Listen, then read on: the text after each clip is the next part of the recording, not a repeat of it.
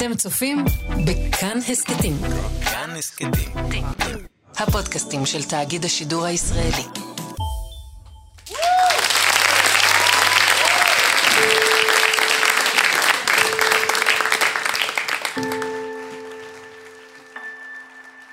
אני נורא אוהבת ביוגרפיות, וביוגרפיה של שיר היא דבר מרתק, מכיוון שפעמים אין ספור השיר מקדים את ההתרחשות, משתלב בה, ואחר כך הולך לדרכו עם אה, מטענים אה, נוספים.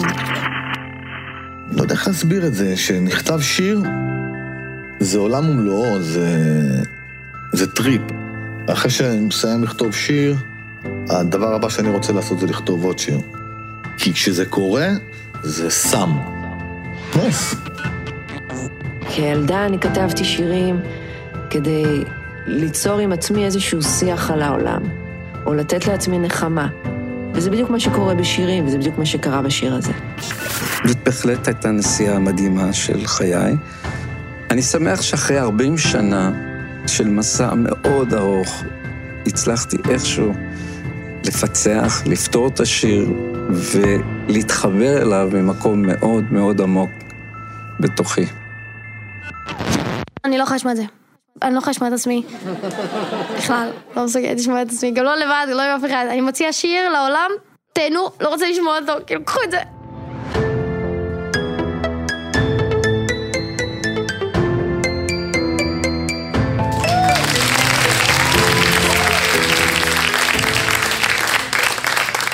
היי, אני ניר גורלי. ואני מאיה קוסו, ו... ואתם צופים ומאזינות. לשיר אחד, live. ויש שאלה אחת שמשותפת לכל הפרקים שעשינו, וזאת גם השאלה שאיתה בכל פעם אנחנו יוצאים ויוצאות למסע, והיא איך שיר נולד? איך נוצר הקסם הזה? ויש עוד שאלה שתמיד נוכחת שם לנו כיוצרים. איך לספר את הסיפור של השיר הזה. במהלך יותר מ-60 הפרקים שעשינו, למדנו המון על כתיבת שירים. וגם גילינו איך הרבה פעמים תהליך היצירה של השיר משתקף גם בתהליך העבודה להסכת, שמספר את הסיפור שמאחורי השיר. אז הערב נספר קצת על ה-making of של שיר אחד. שני סיפורים שנשארו מאחורי הקלעים ועל רצפת חדר העריכה. ותלווה אותנו אורחת מיוחדת, מוזיקאית מדהימה, וחברה ואימא של מי שתהיה הכלה של הבן שלי. אני רוצה להזמין את מאיה בלזיצמן.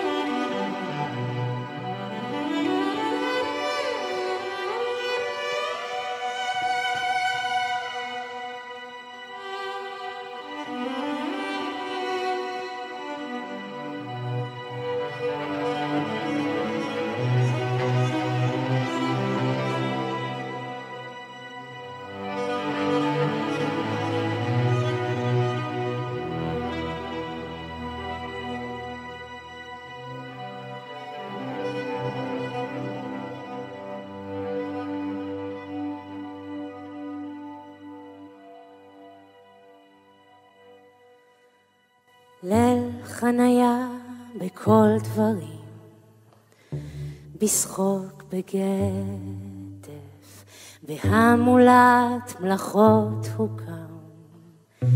הנה הינו, כמו פני עיר נבנית, פניו של שדה הכתר, בהתפרס המחנה אשר דינו להיות שופך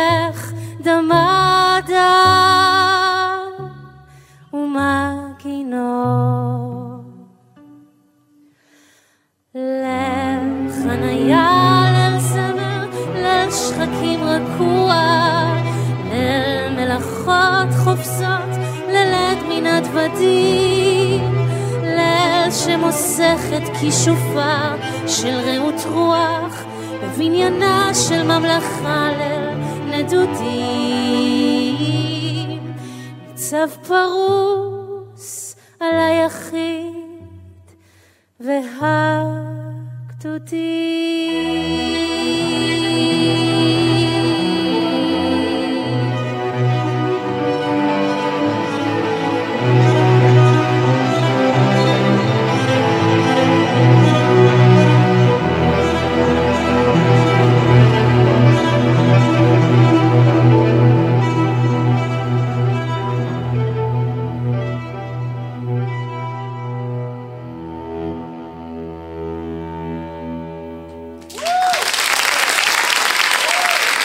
מאיה בלזיצמן.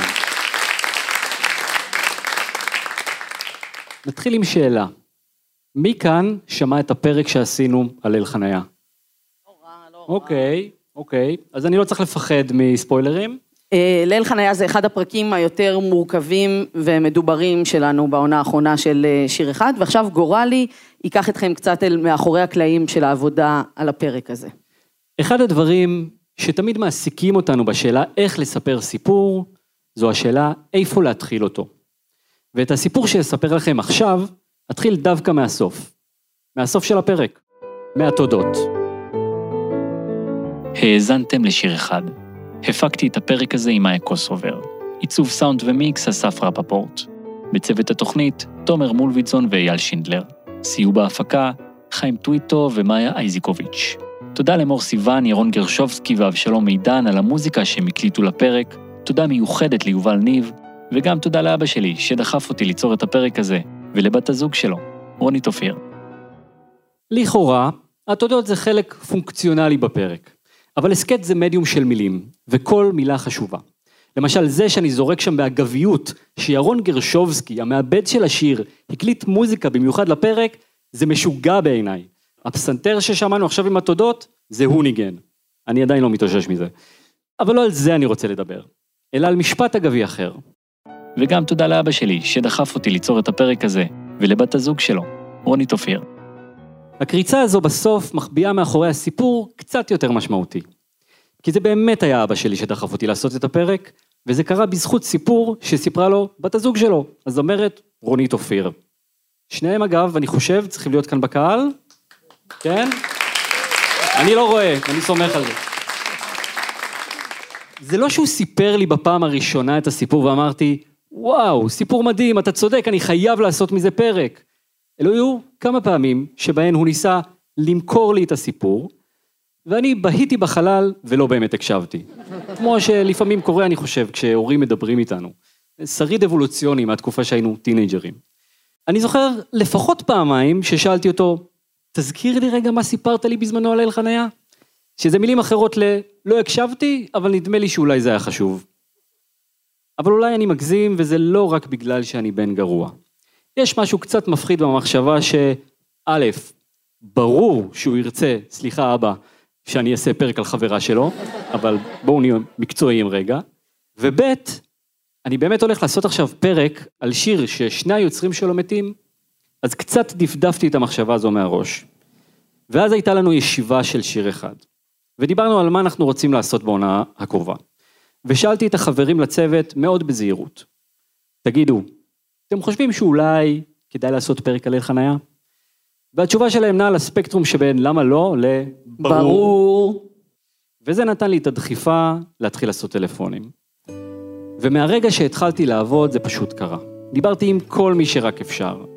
בפרק יש 12 מרואיינים, אני חושב שכמות האנשים שהתקשרתי אליהם, גם לצורכי תחקיר וגם לנסות לשדל להתראיין, הייתה כפולה מזה. אבל ברגע ששלושת הזמרים, חנן יובל, ירדנה ארזי ואפרים שמיר אמרו לי כן, ידעתי שיהיה לי פרק. אבל גם אז, אחרי שהשגתי את הרעיונות האלה, עדיין נשארה השאלה, איך מתחילים לספר את הסיפור הזה? והיו כמה אפשרויות. מנתן אלתרמן שכתב את המילים, מפסטיבלי הזמר שהובילו לפסטיבל המצוין הזה של 73, מהקריירה של יאיר רוזנבלום, מהמבצעים, מהטלפון של יורם גאון שהזמין את השיר מיאיר.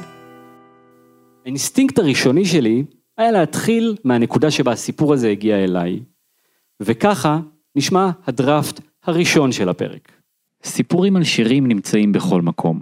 כשאתה עושה הסכת שעוסק בסיפורים של שירים, יש לעיתים נטייה לסיפורים להגיע עד אליך. לפעמים גם בארוחות משפחתיות. אני רונית אופיר, אני זמרת, אה, אומנית רב-תחומית. מה הקשר בינינו? למה אני מראיין אה,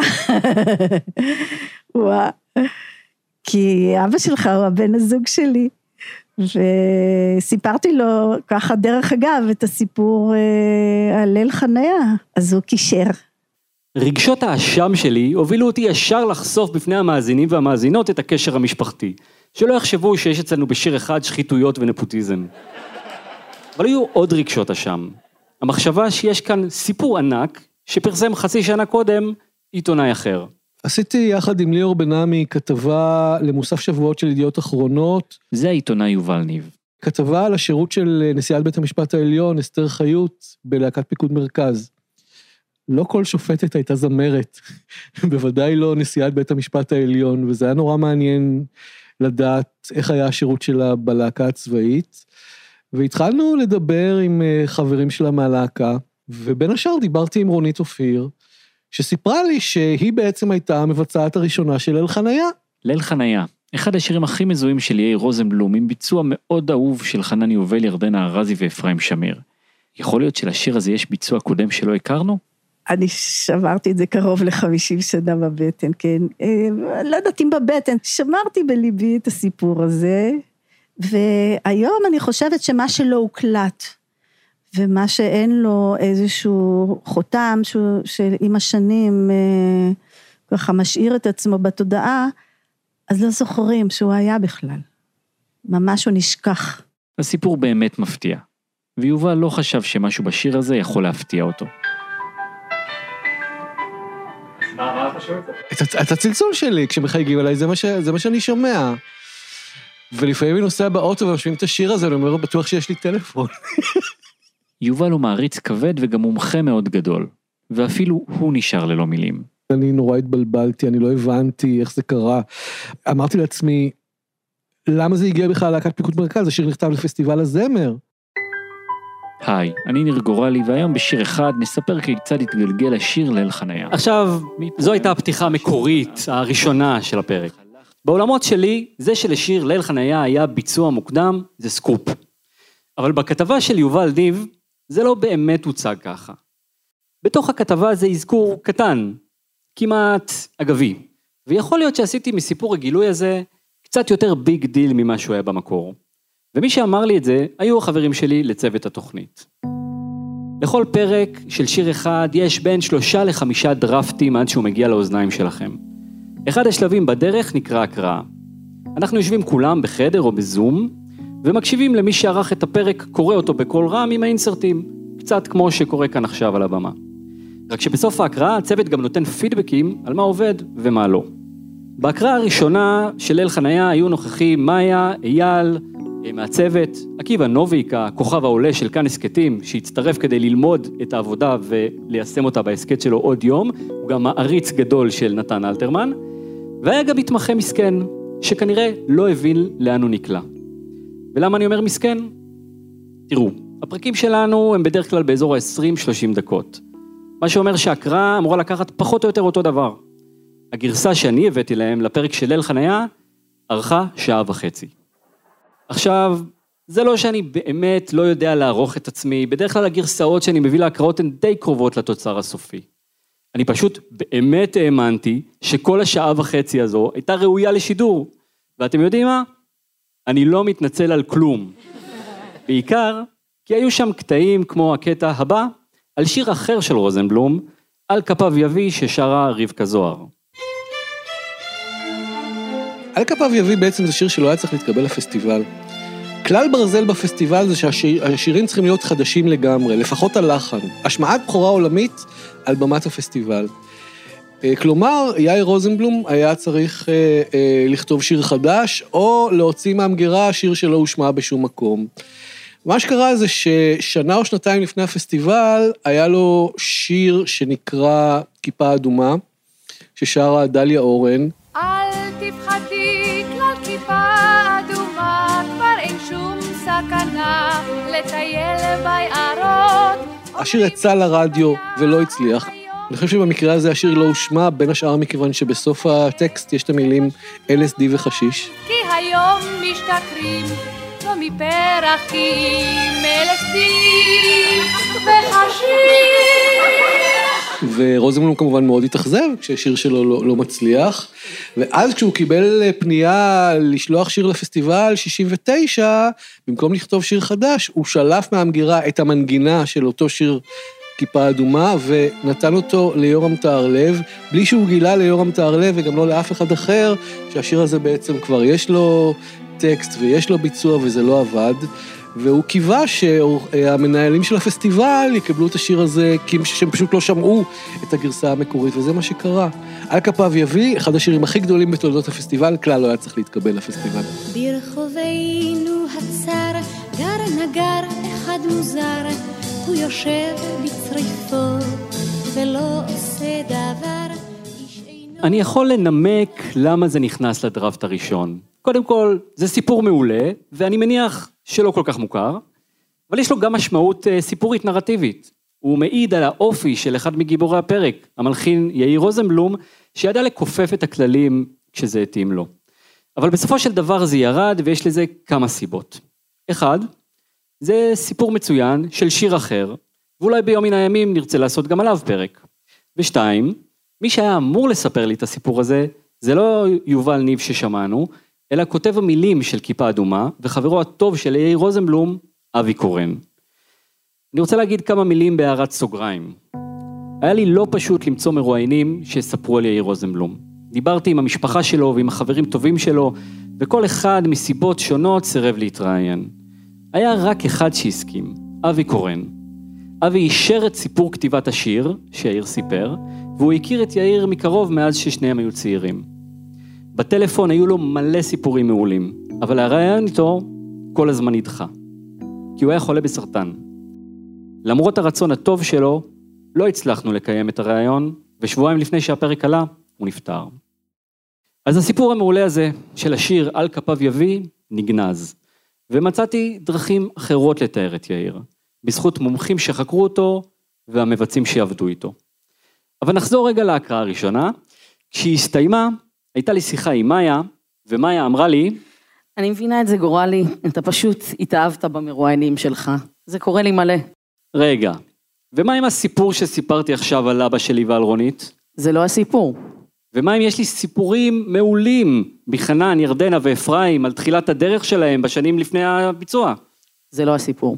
ומה עם יובל ניב שסיפר מלא אנקדוטות מדהימות על פסטיבלי הזמר? הוא עשה על זה עבודת מאסטר והוא המרואיין הכי חמוד בעולם. זה לא הסיפור. אם תעשה ספיישל על פסטיבלי הזמר, אז זה יהיה הסיפור. טוב, אולי יום אחד גם זה יקרה.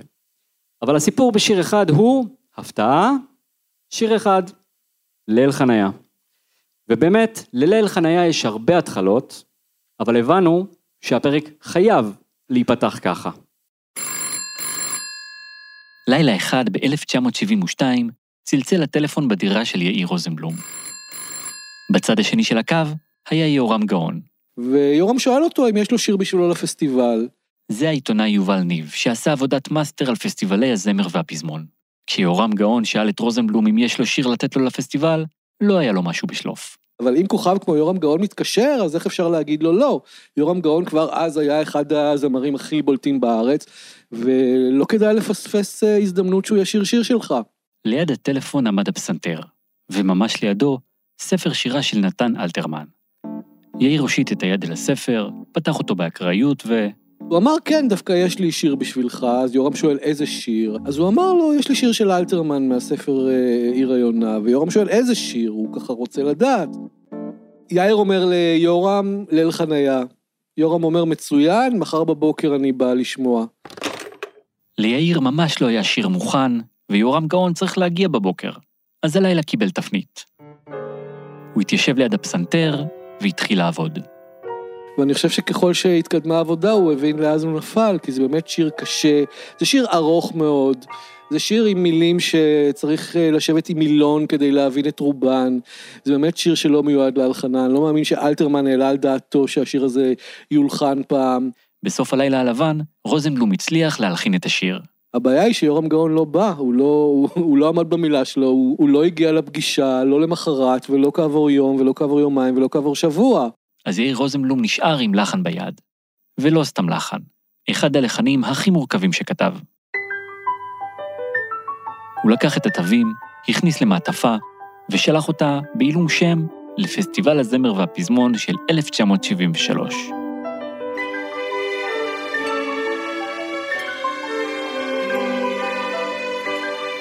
אני ניר גורלי, והיום בשיר אחד גלגוליו של השיר ליל חניה.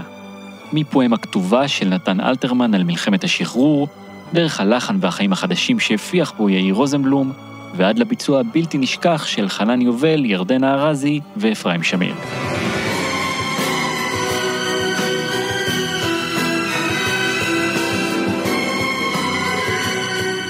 יש משמעות מאחורי הבחירה בפתיחה הזו. זו בחירה שאני מאוד גאה בה. כי הסיפור הזה של יאיר רוזנבלום מקבל טלפון באמצע הלילה מיורם גאון, זה סיפור ידוע. זה סיפור מהסוג ששמעתי קרייני רצף בגלגלצ מספרים כשהם מציגים את השיר בסוף שבוע רגוע. זה סיפור שאבא שלי היה מספר לי בנסיעות משפחתיות כשהייתי ילד, וכנראה שאז גם הקשבתי, כי זה נשאר. זה לא סקופ. אם אתם מכירים ואוהבים את ליל חניה, אתם כנראה הכרתם את הסיפור הזה.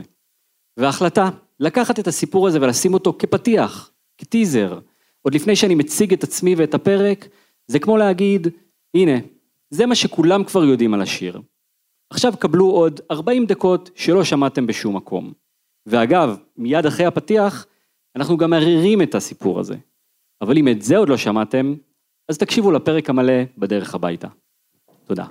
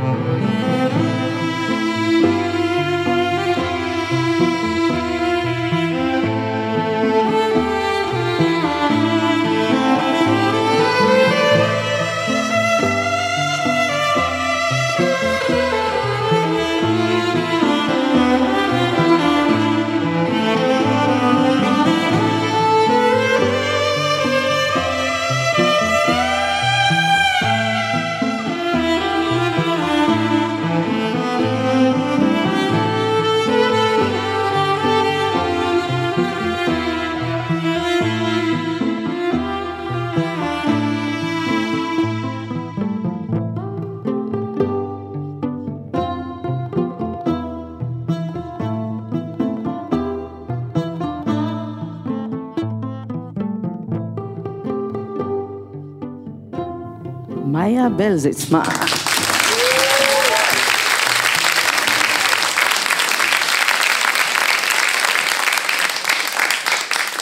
הפרק עם אהוד בנאי על השיר מערינה הוא הפרק המואזן ביותר של שיר אחד. יש לו יותר מ-140 אלף האזנות. והאמת היא שהוא כמעט ולא היה על השיר מערינה. מי שתספר על מה שקרה שם, היא מאיה קוסובר. תודה. אז uh, בשיחת הטלפון הראשונה שלי עם uh, אהוד בנאי, אני פשוט הייתי בהתרגשות אדירה. אהוד הוא גיבור תרבות שלי, מוזיקאי, כותב גאון ואיש רדיו נפלא.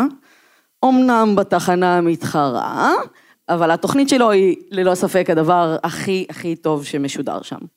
בכל מקרה, אני הגעתי מוכנה ובאתי עם רשימת שירים אופציונליים, ודי מהר החלטנו שמאחורי יוצא לאור יש סיפור ממש ממש טוב. אחרי שניתקנו, שלחתי לאהוד כמה לינקים לפרקים של שיר אחד, כדי שיכיר את הפורמט, ואז עוד באותו היום, כשהוא היה בדרך להופעה, הוא התחיל להאזין. אחרי 40 דקות, קיבלתי ממנו וואטסאפ. רפרפתי קצת על התוכניות ונתפסתי על דודו טסה, מרגש מאוד, מחדש, מפתיע, אני מנסה לחשוב שוב על שיר מתאים, אולי מערינה ייתן משהו יותר מרגש, יותר אישי, מה דעתך?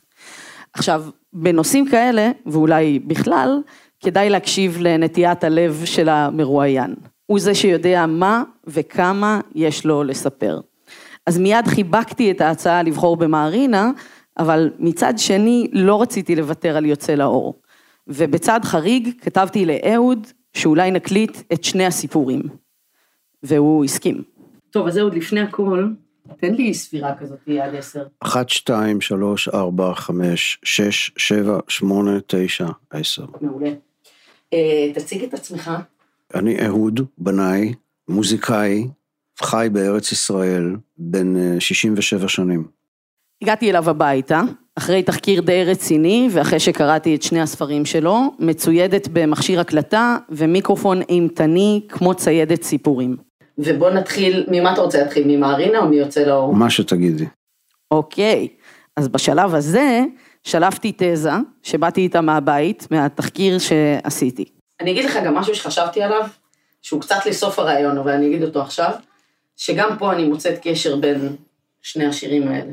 שבעצם שני השירים האלה מדברים על אותו דבר מזוויות שונות. אני אגיד לך משהו, אבל אסור לך לדבר עם החלבה. סליחה, בדיוק.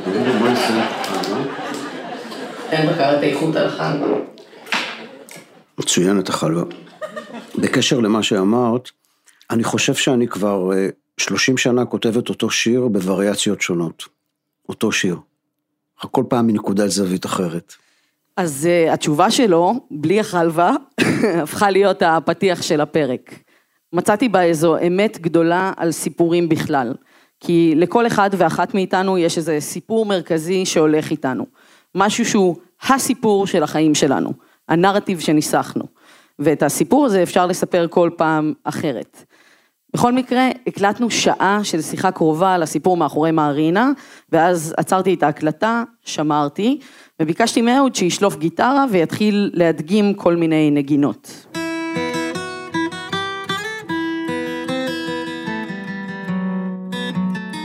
ואז צללנו לסיפור של יוצא לאור.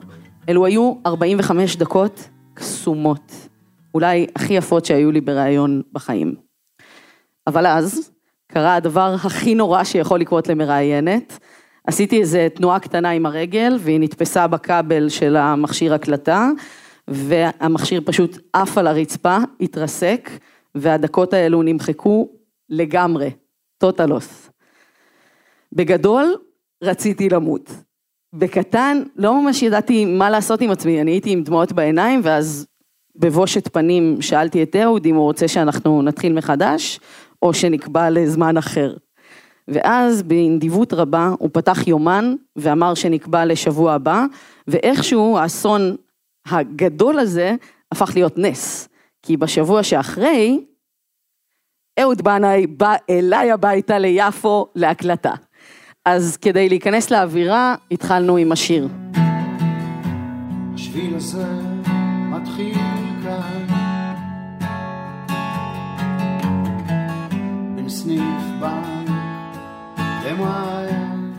אז אה, הפעם הקלטנו שעתיים שנשמרו, ואחרי הסשן הזה עלתה לי בראש מחשבה חדשנית, מגלומנית ומטורפת. לעשות פרק של שיר אחד על שני השירים ביחד, וגם על נקודת החיבור והמפגש ביניהם. אז אה, הרמתי טלפון לגורלי, לספר לו על זה בהתלהבות, אבל אז הוא אמר לי... זה לא הפורמט. ניסיתי לשכנע ולהסביר שיש פה אמירה גדולה יותר, על זה שאומן כותב כל חייו את אותו השיר, רק בוורסיות אחרות. זה לא הפורמט. ושיש שני סיפורים שנפגשים באיזה שלב בחיים, באיזה נקודה בזמן, אבל הוא שוב חזר ואמר... זה לא הפורמט. לתוכנית קוראים שיר אחד, הפורמט של התוכנית מחייב לבחור שיר אחד. ותכלס, הוא לגמרי צדק. לפעמים פחות זה יותר, ובסיפור אחד אפשר לתפוס מהות שלמה. העניין הוא שאנחנו אוהבים מאוד את החומרים שנכנסים לפרק, אבל לא פחות, ולפעמים אפילו יותר, גם את אלו שנשארים על המחשב ובתוך תוכנת העריכה. ושם, על רצפת חדר העריכה, בחושך, נשאר הסיפור של השיר יוצא לאור. ויש דיון שחוזר מדי פעם בישיבות של שיר אחד, האם אנחנו יכולים לעשות שני פרקים על אותו אומן. ההחלטה הגורפת, נכון לעכשיו, היא שלא. ואני נשארתי עם איזה חלום גנוז על הפרק הזה שלא היה. אבל היום, היום אנחנו בפרק לייב חגיגי על במה, אז קיבלתי אישור והזדמנות נדירה להשמיע לכם לפחות חלק קטן מהסיפור של יוצא לאור. אני מנסה לכתוב שיר, כאילו יש לי איזה מחסום, מחסום קול כזה, שלא נותן לקול שלי לצאת. כאילו איזה מעיין של יצירה רוצה נורא לצאת החוצה, ויש איזה סכר שלא נותן לזה לצאת. ב-1977 אהוד בנאי כבר לא ילד. הוא בחור צעיר באמצע שנות ה-20 שלו, קצת ביטניק, קצת נווד. החבר'ה שלו מתחילים למצוא כיוון, עבודה קבועה, אהבה, חתונה, והוא עדיין מחפש. הוא כותב במחברות שלו ומנגן, אבל אלו היו שני עולמות נפרדים. המוזיקה והמילים לא התחברו. ואני שר, כשאני שר, כל כך בשקט שאני בקושי שומע את עצמי, כאילו אני גם מפחד מעצמי. ואם שואלים אותי מה אתה רוצה להיות, לא יודע עוד, לא יודע עוד. אתה עוד מנגן? כן, מנגן. אתה תעשה מוזיקה? אתה חושב? לא יודע, נראה, אני לא יודע. הוא עובר לגור בראש פינה, בצריף עץ קטן בוואדי, ביום הוא פועל בניין, מערבב את הטיח, יש כזה שיר, ובלילה מנגן בגיטרה. וזה קטע קטן שנכנס גם לפרק על מהרינה. במשפחה המורחבת כבר מתחילים לדבר על אהוד, הנווד התימהוני שלא מוצא את עצמו. ויעקב, אבא שלו, כבר מודאג. פעם הם באו לראש פינה, לבקר אותי, הפעם היחידה שהם הגיעו לראש פינה, ואבא שלי מסתכל במבט חשדני מסביב, כאילו כמעט הכנסת אותי עכשיו לקסבה של שכם, מה, מה קורה פה, מי זה, מה, כל המסטולים האלה, מה פה מסתכל. ואימא שלי כל הזמן אומרת, איזה נוף מקסים. או, תראה, יעקב, רואים את החרמון, רואים עד הכנרת, איזה... ואבא שלי אומר, אה, נוף, נוף, שמעתי. מה, הוא, הוא יכול להתפרנס מנוף? מה הוא יעשה? הוא, הוא ינגן נוף? מה זה היה, כאילו, אתה יודע, זה היה הדיבור, פחות או יותר. ובלילות הקרים בוואדי, כשהאש במדורה דולקת, מחוץ לצריף של אהוד היה מופיע מדי פעם אדם, קצת תימהוני, עם זקן ארוך וחליל, שעונה לשם נחמן פרקש. את השם הזה אהוד זכר מהילדות שלו, כשהוא היה יושב צמוד לטרנזיסטור. תמיד היו מספרים עליו ברדיו, שהוא שוב ברח מכלא הזה וברח מהכלא הזה. במפקד הלילה שנערך אמש בבית הסוהר המרכזי ברמלה, נתגלה כי שני אסירים נעדרים. רפאל בליץ, הרוצח מקולנוע צפון בתל אביב, ונחמן פרקש, החשוד במעשי פריצה ושוד, שהתחמק כבר מידי המשטרה בדרך נועזת במשך חודשיים בקירוב. ומשטרת אה, עפולה רודפת אחרי פרקש, ומשטרת אילת מחפשת, ותפסו את נחמן פרקש, ועוד פעם הוא ברח. ויש לנו כזה, כאילו, מין בשכונה מדברים על נחמן פרקש כאלה, איזה דמות מפחידה, מין אלוף הבריחות היו קוראים לו, אלוף הבריחות. אבל כשנחמן הופיע בפתח הצריף, הוא כבר היה מבוגר, ולא נראה מסוכן כמו הפושע הגיבור ההוא מהרדיו. אני חושב שהדבר היחידי שהוא עשה אז שהיה לא חוקי היה לגדל ולעשן מריחואנה. בראש פינה חיבבו אותו מאוד, הוא היה מרגיש בבית, הוא היה מגיע, היה בו משהו חתולי, חייתי כזה. הוא פתאום היה נכנס. אתה לא היית מרגיש אותו לפני, לא שומע צעדים, הוא פתאום מולך. הליכה של פנתר כזה הייתה לו. הוא היה כמו מין דמות מסרט, נביא בבגדי הומלס, עם צורת דיבור שייחודית רק לו. והוא תמיד היה מדבר כל מיני דיבורים אפוקליפטיים כאלה, היה לו זקן גדול ועיניים כחולות עם אש בעיניים. היה מדבר על הגליל כאיזה משהו תנכי, והיה יכול להגיד משהו כמו, שים לב לרוח, זה יבוא עם הרוח. מצפון תיפתח הרעה, זה נכון, אבל גם הטובה יכולה להגיע, והלילה זה הלילה. מיני דיבורים כאלה הזויים, שאז לקחתי אותם נורא ללב, לא יודע, כאילו, נורא השפיע עליי. אני הייתי, הייתי די מוקסם ממנו, האמת. מה הקסים אותך? קשה לי להסביר, אבל היה בו איזה מין חוכמת רחוב, לצד איזו פילוסופיה מאוד מעניינת, והוא היה באמת איש של טבע כזה, שכאילו בא מן ההרים והולך אל ההרים. ואז הגיע הקיץ של שנת 77. היה חם בצריף, ואהוד היה בודד, והוא החליט לנסוע לכרתים. וגם את הנסיעה הזאת הזכרנו בפרק של מהרינה. אבל מה שלא סיפרנו, זה שערב לפני הנסיעה הזאת, מופיע אצלו בצריף נחמן. אהוד הציע לו לגור שם בזמן שהוא יהיה בחו"ל, אבל נחמן רצה בעיקר את הטרנזיסטור. הם ישבו יחד, שתו תה, עישנו נלסון פילטר. ואז פתאום הוא אומר לי את הדיבור הזה. אתה רואה את השביל הזה שחוצה את הוואדי? אומר לו כן. אז הוא אמר לי, אז תדע לך, השביל הזה מתחיל כאן, ממשיך לצפת, מצפת לחיפה, ומחיפה הוא ממשיך על הים עד כרתים. אתה תפליג באונייה לכרתים, זה יהיה על השביל הזה, וכשתרד מהאונייה אתה תמצא את אותו שביל גם בכרתים. אתה פשוט תמשיך ללכת על השביל הזה. עכשיו, אה, זה הכל בטון החצי חולמני שלו הזה. אז אהוד עלה על האונייה למחרת, והפליג לכרתים. וכשהאונייה עגנה, הוא ירד, ומיד התחיל במסע שלו. פתאום אני מוצא את עצמי הולך בשביל גלילי, בין עצי זית, בין עצי תאנה, קקטוסים, ריח של זעתר. אני אומר, וואלה, נחמן, כל כך צודק. זה כאילו אני ממשיך את הגליל פה. בסוף הטיול ההוא לכרתים, הוא הגיע לאתונה, וקנה תקליט של דימיטריס מיטרופנוס, אותו התקליט ששרה בו הזמרת רנה פנדה.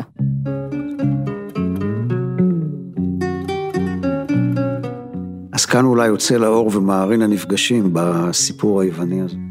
Κάθε βράδυ, κάθε βράδυ, σαν δυο νούμερα κι εμείς μες στο σκοτάδι θα καθίσουμε στο ίδιο το σκαμπό. השנים עוברות, ובשנת 94, 17 שנים אחרי הנסיעה ההיא לכרתים, אהוד בנאי כבר זמר, יוצר, מוזיקאי פורץ דרך שעובד על אלבום חדש. הוא נוסע לראש פינה כדי לכתוב, הוא שוכר שם חדר, הוא מתיישב לעבוד עם מחברת ועם טייפ קטן. אחרי ארבעה ימים הוא מתכונן לחזור הביתה. רגע לפני שאני נכנס למכונית לנסוע הביתה, פתאום אומר לעצמי, אבל לא היית בוואדי, איך זה יכול להיות? אתה כאן כבר ארבעה ימים, בקושי יצאתי מהחדר. אז אמרתי, טוב, אני, אני אסע עם האוטו, ולפחות אראה את הוואדי. אולי אני אעשה הליכה קצרה ברגל. ואז הגעתי עם, ה, עם המכונית לפתח של הוואדי, והסתכלתי על השביל, ופתאום עולה לי המשפט הזה לראש, השביל הזה מתחיל כאן. המשפט ההוא, שנחמן פרקש אמר לו לפני הנסיעה לכרתים. ואז אה, הוצאתי מהאוטו את המחברת, וכתבתי שהשביל הזה מתחיל כאן, בין סניף בנק למעיין. לא סלול, לא תמיד, מסומן, השביל הזה מתחיל כאן. כתבתי שם את כל הבית הראשון, כולל הפזמון, על המקום, במכונית או ליד המכונית, בפתח של הוואדי של ראש פינה. וכשהוא חזר הביתה, הלחן פשוט פרץ ממנו בבת אחת.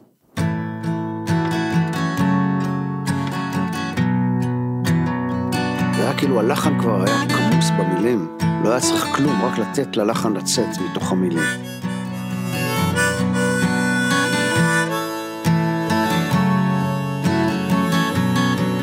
והשביל הזה הפך בבית השני לשיר. השיר הזה מתחיל כאן, כחול על הדף הלבן, לא גמור, לא תמיד מכוון. השיר הזה מתחיל כאן. בשיר הזה, שממש כתב את עצמו, הייתה מין סגירת מעגל. אני חייב להודות שיש משהו מאוד אה, מתוק ומשמח. זאת אומרת שאתה יכול לבוא לאיזושהי נקודה בזמן ולפגוש את עצמך שהיית, הבחור התימהוני הזה, הפיליפיני, כמו שקראו לי במשפחת בנאי, שבקושי שומע את עצמו כשהוא שר, הוא מתבייש כאילו כל כך, בטח לא לשיר בפני אנשים אחרים. הוא מחפש את הדרך בגיטרה, ו... והכל נראה כמו איזה מין, אוקיי, זה חלום, כן, זה יקרה, זה לא יקרה, זה לא יקרה, ואז אתה בא כמה שנים אחרי זה, מהנקודת מבט שאתה כבר בשנות התשעים, כן, כבר אחרי שלושה אלבומים, וכבר אחרי שאתה כבר במקום הזה, יש איזו תחושה של אה, מפגש מאוד טוב שיש. אז אה, אהוד הקליט את השיר הזה על קסטה, ואז איזה יום הם היו בחדר החזרות, הוא והמפיק המוזיקלי עובד אפרת. הוא הריץ את הקלטת כדי להשמיע לו שיר אחר, ובטעות הוא לחץ פליי על יוצא לאור. ואז עובד נדלק, תפס בעצמו גיטרה, והוא ביקש מאהוד שיתחיל לנגן את השיר. ועל ההתחלה שאני עושה ככה,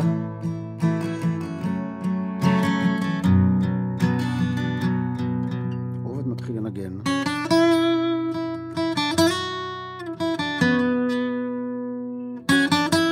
הם הקליטו באולפני דיבי, ובדיוק באותה תקופה גם בן דוד של אהוד, מאיר בנאי, הקליט שם אלבום. בלובי של אה, האולפן היה שולחן פינג פונג, ומאיר ואני נפגשים שם הרבה לטורניר פינג פונג. ואז אה, אנחנו עובדים על יוצא לאור, ופתאום עובד אומר, אה, צריך פה קול שני. מלאכי ציפורים מלווים את צעדיך. זה הקול השני. ואני אומר לו, עובד, אתה יודע, אני לא אוהב לעשות קול שני לעצמי. זה תמיד נשמע לי לא אמין, שזמר עושה קול שני לעצמו, ואז תמיד אני נורא אוהב להתעלות באילנות גבוהים. בחיים לא שמעתי את בוב דילן עושה קולות לעצמו, זה נכון דרך אגב, וגם ליאונרד כהן בחיים לא יעשה קולות לעצמו. אז הוא אומר לי, אתה צודק, ולבן דוד שלך פה, מה יותר טוב? בוא נקרא לו. הלכתי, קראתי למאיר, מאיר נכנס, לדעתי זה לא לקח יותר מחמש דקות. פשוט שמע את השיר, שמע את המקום, שר את הכל. מלאכי ציפורים מעליך מלווים את צעדיך מרחוק והלך. האלבום עוד מעט יצא ב-96, והשיר יוצא לאור הפך ללהיט. וקיבלתי עליו תמלוגים נעים, ואז באיזשהו שלב עלה לי לראש, קודם כל שאני רוצה לשמוע מה קורה עם נחמן, אני יודע שהוא גר בקדיטה, אבל לא ראיתי אותו המון זמן. וגם אני אומר לעצמי, תשמע, תהיה פייר, מגיע לבן אדם תמלוגים. ואני מגיע עם סטיף הנאה של כסף מזומן במעטפה. ונחמן אין לו מושג על השיר, הוא לא מכיר את השיר, הוא לא שמע עליו אפילו, לא יודע, הוא לא בדיוק שומע רדיו, הוא בטח. ואז קודם כל, כולם אומרים לי כזה, הייתה התרגשות, כזה חצי קדיטה באה לראות את המפגש הזה, ותשאיר לו את השיר, קודם כל. אז כמובן שרתי את יוצא לאור.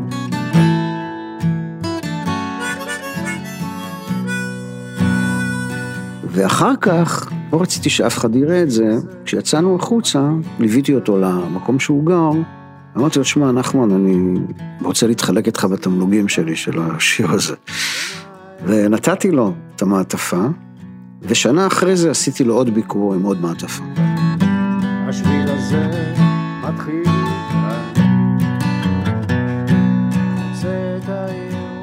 ואז, באוגוסט 2014, נחמן פרקש הלך לעולמו. ושני שירים שונים נשזרו באותו ציר זמן וזכו להיכנס לאותו אלבום, וכשאנחנו מספרים סיפור של שיר אחד, זה נחמד לזכור שברקע יש הרבה סיפורים והרבה הצטלבויות שלא סיפרנו, ואולי יום אחד או ערב אחד, באולם הופעות קטן בתל אביב, נמצא הזדמנות לספר אותם.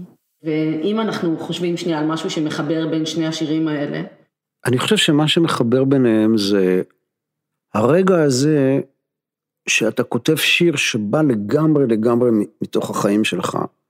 שאתה ילד בן 30, והזיכרון שלך עם אימא שלך בלילה האחרון של חייה, שאתה קורא לבת שלך על שמה, והרגע הזה שאתה יוצא אל שביל שבשבילך הוא מאוד מאוד מאוד ספציפי, ויש לו כתובת מדויקת, ואז הרגעים האלה נהפכים לשירים, ויוצאים לחיים של אנשים אחרים. הדבר הזה שאולי, אולי זה הסוד הגדול של יצירה מוזיקלית, שבשביל זה אנחנו פה. לקחת את הדברים האלה, שבחלקם יכולים להיות גם רגעים קשים, או רגעים יפים, או לא משנה, ולהפוך אותם לשיר, וככה החיים נכנסים לתוך שיר, והשיר נכנס לתוך חיים אחרים.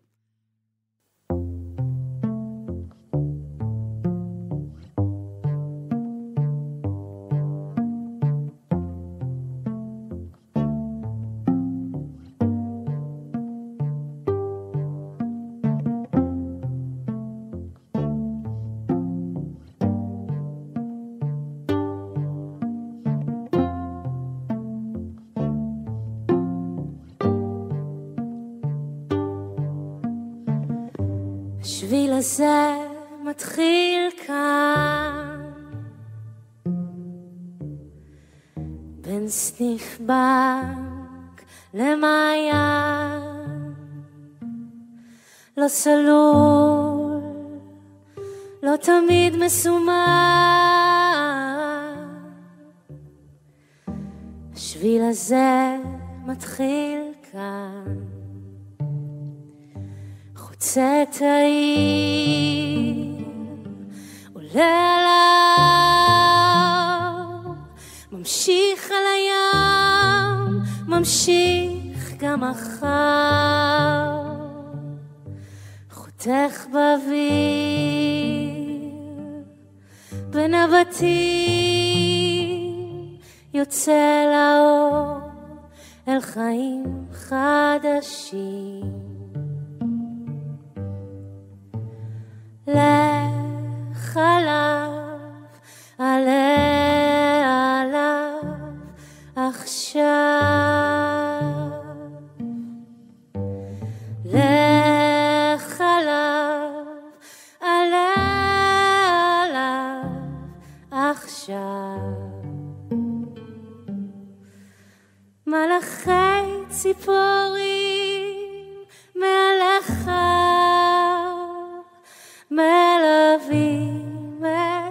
צעדיך, מרחוק נדלק אור, אל תסתה כדי שתוכל לחזור.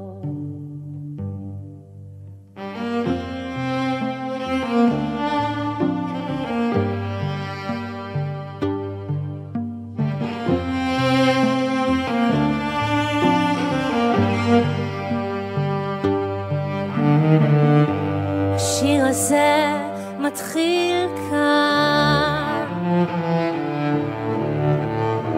כחול על הדף הלבן, לא גמור, לא תמיד מכוון. השיר הזה מתחיל כאן, חוצה את העיר,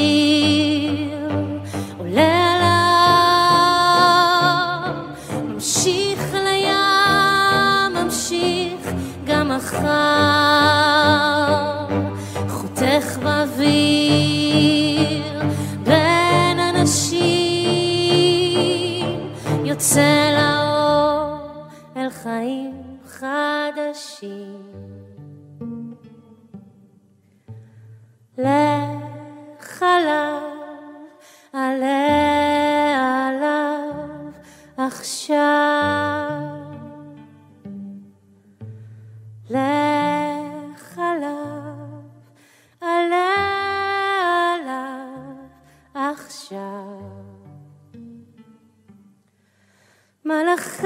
ציפורים מעליך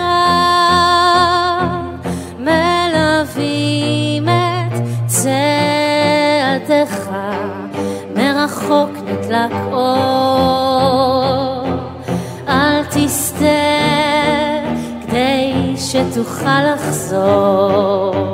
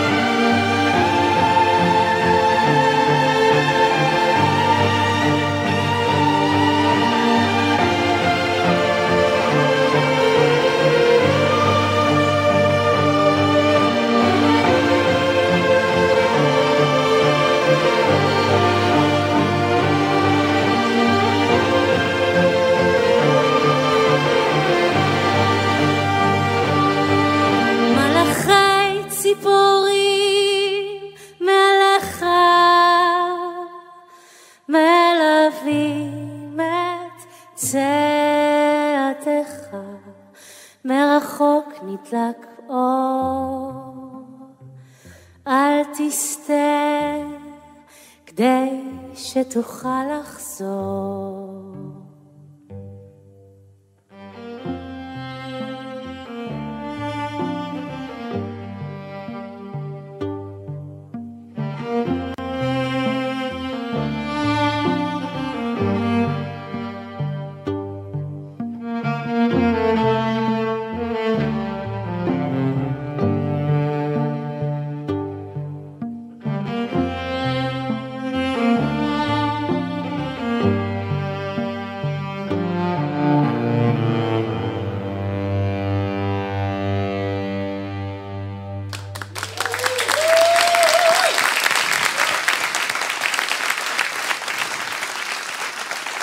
תודה, תודה, תודה גדולה למאיה בלזיצמן.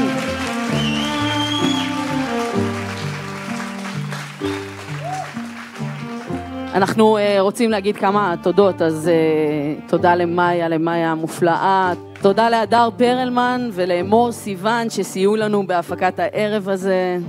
תודה לתיאטרון תמונה על הפסטיבל הנהדר הזה, למנהלים האמנותיים ניצן כהן ודוקטור ארז מעיין שלו. תודה לשובל פיקסלר שם על הסאונד, תודה למתן פרמינגר ולאלון ירון על התאורה.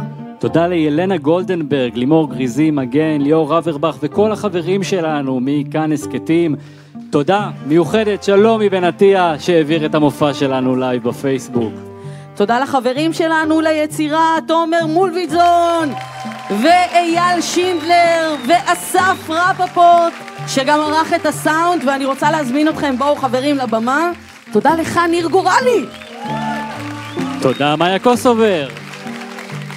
כל הפרקים של שיר אחד מחכים לכם באתר וביישומון כאן ובכל יישומוני הסכתים. תודה שבאתם ובאתן, ניפגש בפרקים ובלייבים הבאים.